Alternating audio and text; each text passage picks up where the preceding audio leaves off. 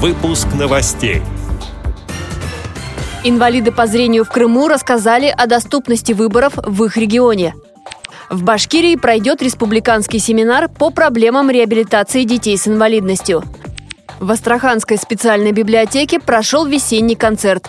В Брянске за звание самой обаятельной и привлекательной боролись девушки трех общественных организаций инвалидов.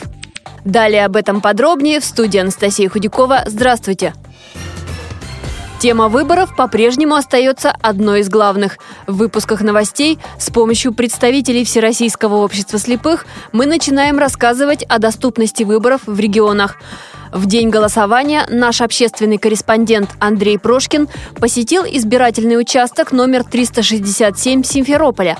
Он сообщил, что на этом участке люди с инвалидностью по зрению могли использовать специальные трафареты, но никакой информации, в том числе тактильной, о расположении фамилий кандидатов на бюллетене не было – Сложность для незрячих избирателей заключалась еще и в том, что без посторонней помощи невозможно было определить верхние и нижние края бюллетеня, а также его лицевую сторону. В итоге решение избирателя зависело от сознательности или подготовки членов избирательной комиссии. Говорит Ярослав Герасименко, инвалид первой группы по зрению. Впервые я голосовал сам, давали трафареты, прикладывался бюллетень, и можно было отсчитать и самому поставить собственной рукой галочку и проголосовать за любимого кандидата.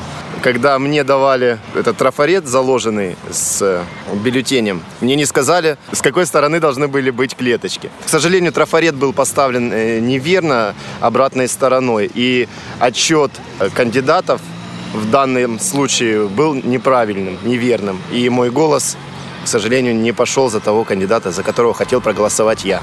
Многие незрячие допускались в кабинку для голосования вместе с сопровождающими. Одним из них был Максим Красный, инвалид первой группы по зрению. Участок был оборудован хорошо, мне понравилось все. Единственное неудобство, да, много людей, а так, в принципе, все удобно, все нормально. О том, как прошли выборы президента России в вашем регионе, пишите нам по адресу новости собака ру.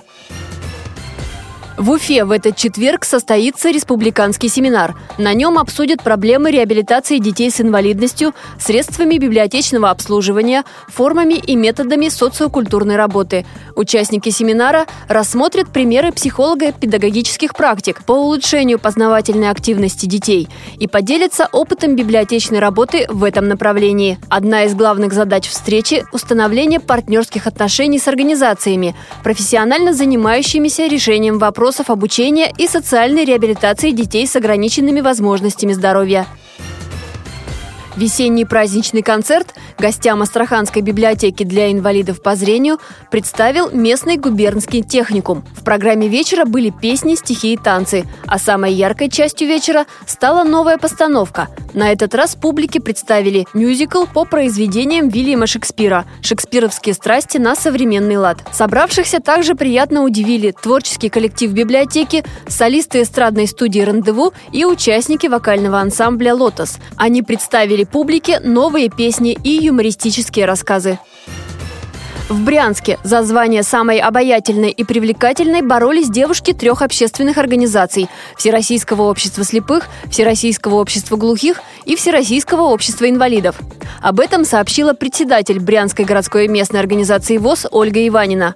Участницы конкурса прекрасно справились со всеми заданиями, раскрыли свои творческие таланты в визитной карточке, удивили своими кулинарными шедеврами, покорили сердца присутствующих эксклюзивными шляпками и поздравили всех дам от имени любимых сказочных героев – Наряду с реабилитационными заданиями конкурсантки показали свои знания в области избирательного права и блеснули женской мудростью, раскрыв некоторые хитрости домоводства.